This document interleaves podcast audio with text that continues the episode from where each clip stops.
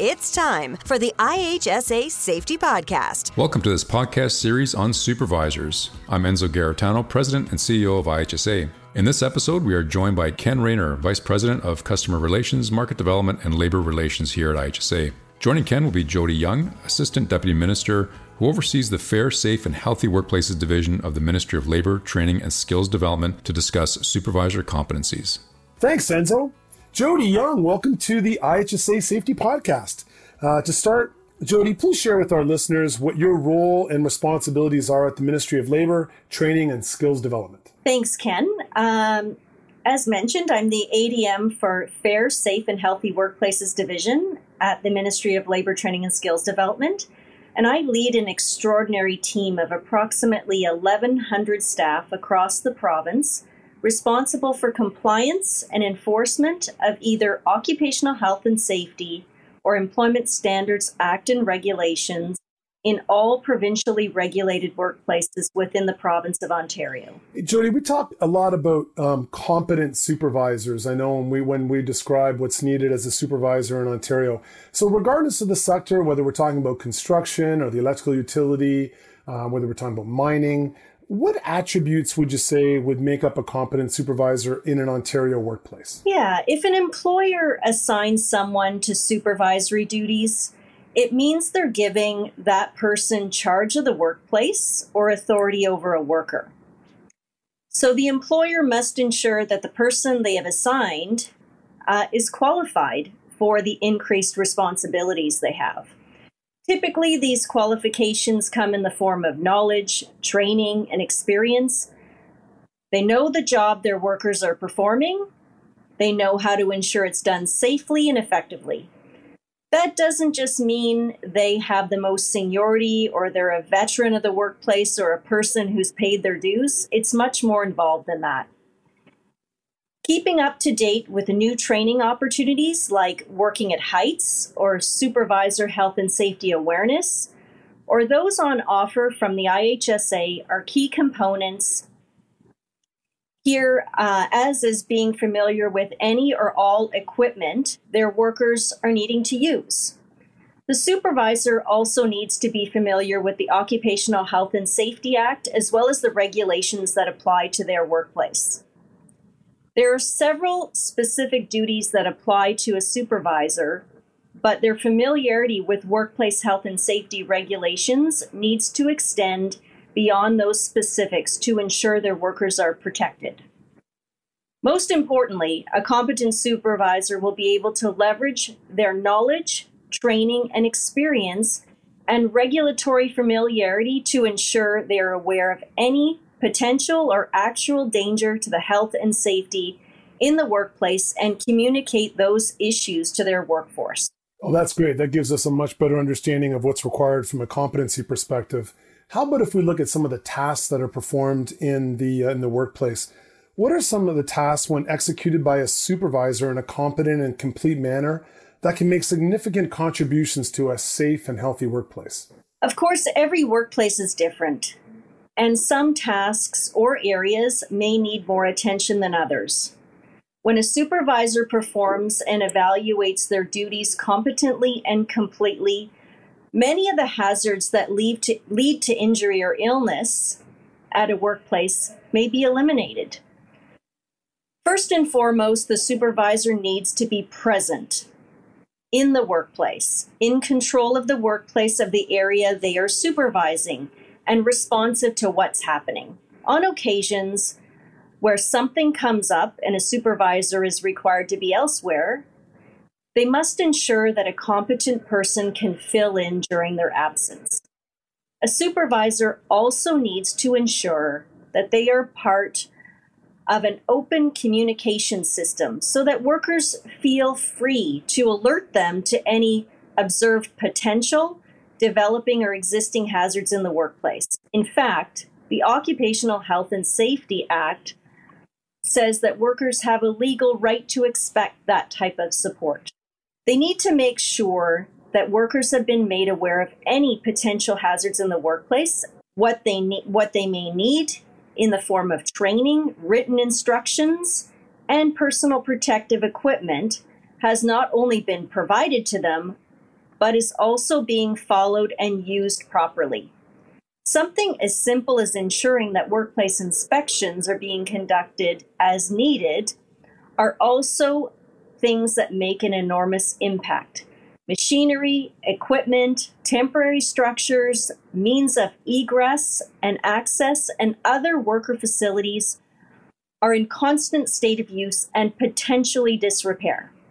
Spotting these issues before they develop um, through this inspection process can save lives without a doubt. Well, that's some great guidance for for those that are um, becoming supervisors, those that are supervisors, and for those people that have been supervisors, Jody, for a long period of time in Ontario.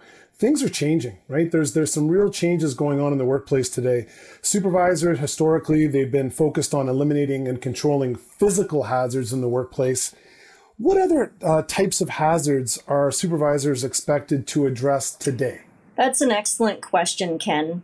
Obviously, um, if the ongoing pandemic has taught us anything, it's that how we execute our duties and responsibilities to protect workers is constantly changing, and that not all hazards are easily observed.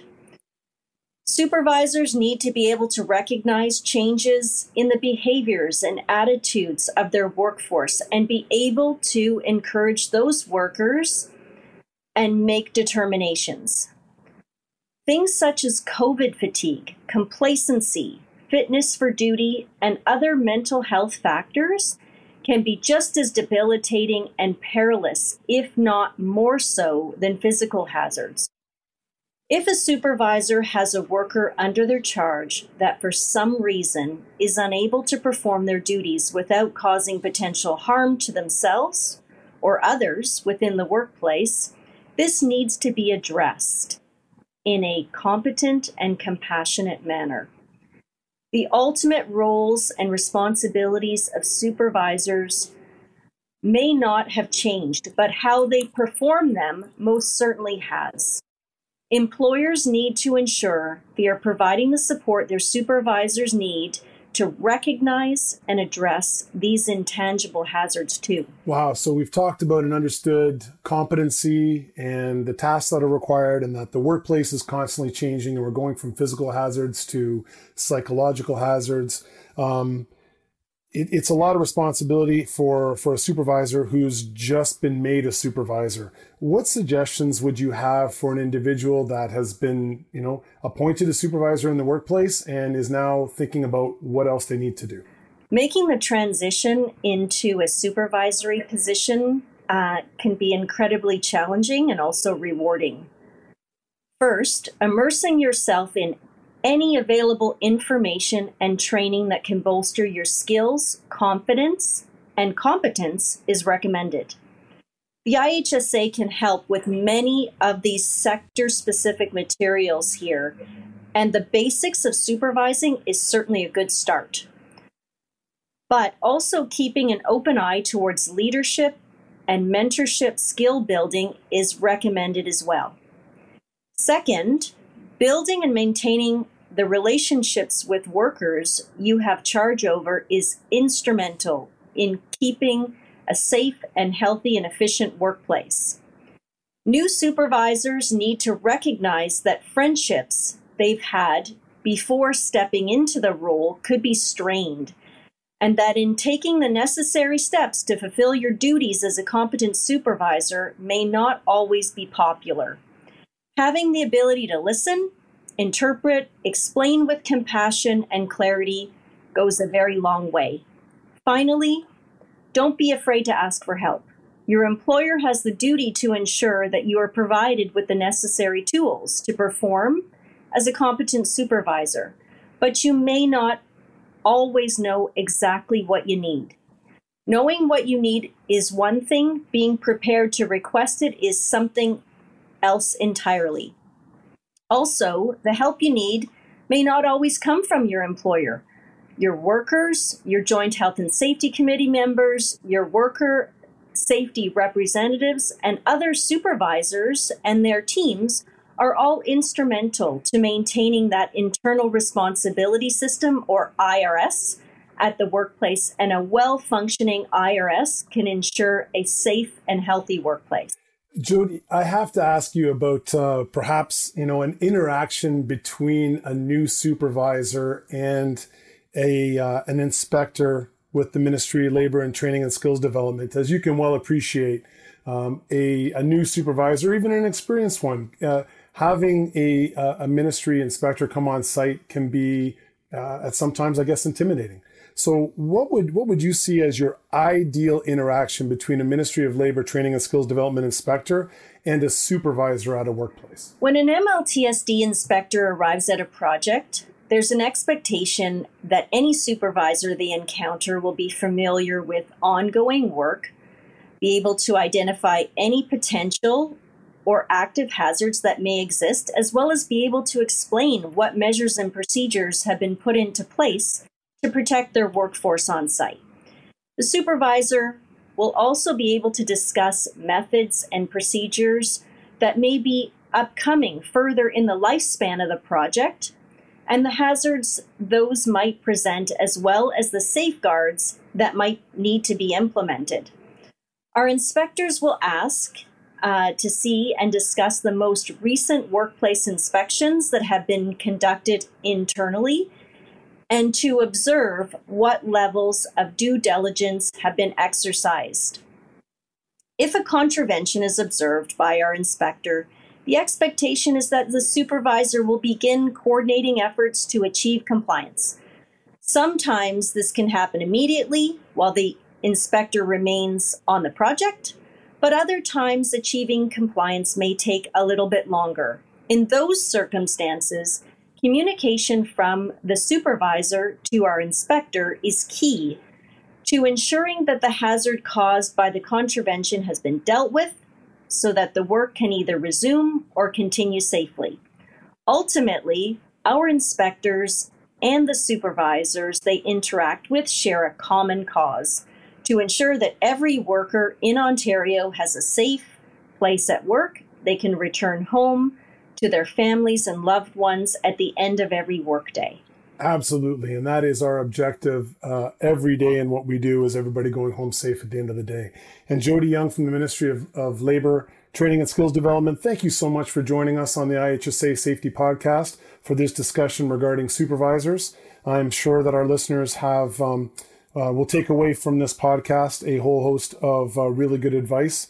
And maybe the next time that uh, the Ministry of Labor uh, training and skills development uh, inspector comes on site that, that it won't be as intimidating. So thank you very much for joining us. Thank you so much for having me. Thanks for listening. To hear more in this series, join Ken Rayner as he speaks to other IHSA subject matter experts at ihsasafetypodcast.ca. Thanks for listening. I'm Enzo Garritano. The IHSA Safety Podcast. For more episodes, tips, and all things safety, go to ihsasafetypodcast.ca. Thanks for listening.